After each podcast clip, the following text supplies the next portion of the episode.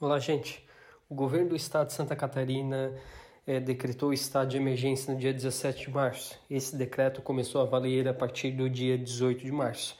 Quer saber mais sobre isso? Continue ouvindo o nosso podcast e ajude-nos a compartilhar esse áudio com, com as demais pessoas para terem conhecimento sobre esses fatos.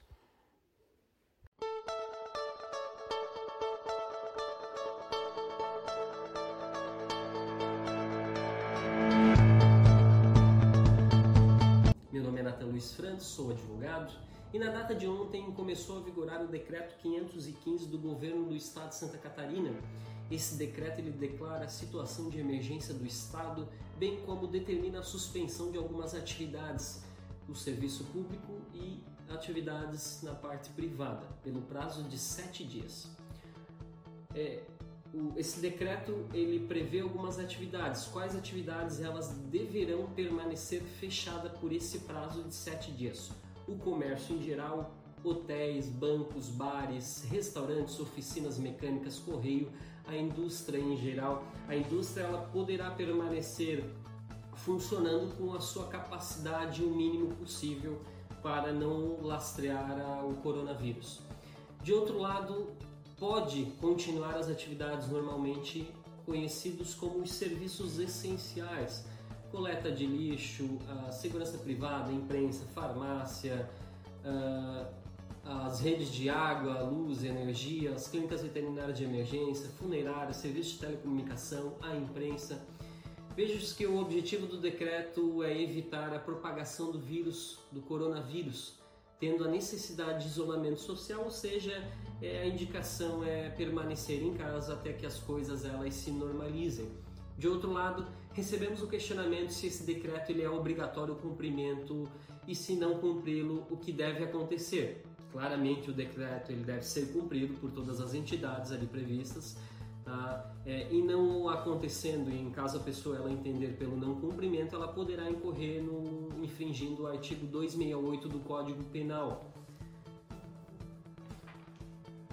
O artigo 268 do Código Penal ele prevê infringir determinação do poder público destinadas a impedir introdução ou propagação de doença contagiosa, que seria caso do coronavírus a pena desse crime ela é de detenção de um mês a um ano e multa.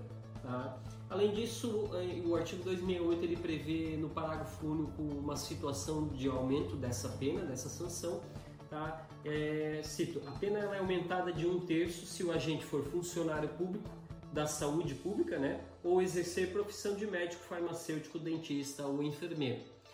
Veja-se que o, esse tipo penal ele visa garantir a integridade da sociedade como um todo, da coletividade. Como a pena desse delito não passa de um ano, o caput, e de dois anos ali com aumento da pena no parágrafo único, quando a pessoa ela comete esse delito, tá, é, ela vai ser lavado um TC, um termo circunstanciado, para futuramente fazer a a investigação ver se realmente cometeu o delito previsto no artigo 268 do Código Penal. De outro lado, existem algumas divergências se esse fato, o descumprimento dessa medida, dessa medida do governo, tá, não seria caso do crime de desobediência previsto no artigo 330.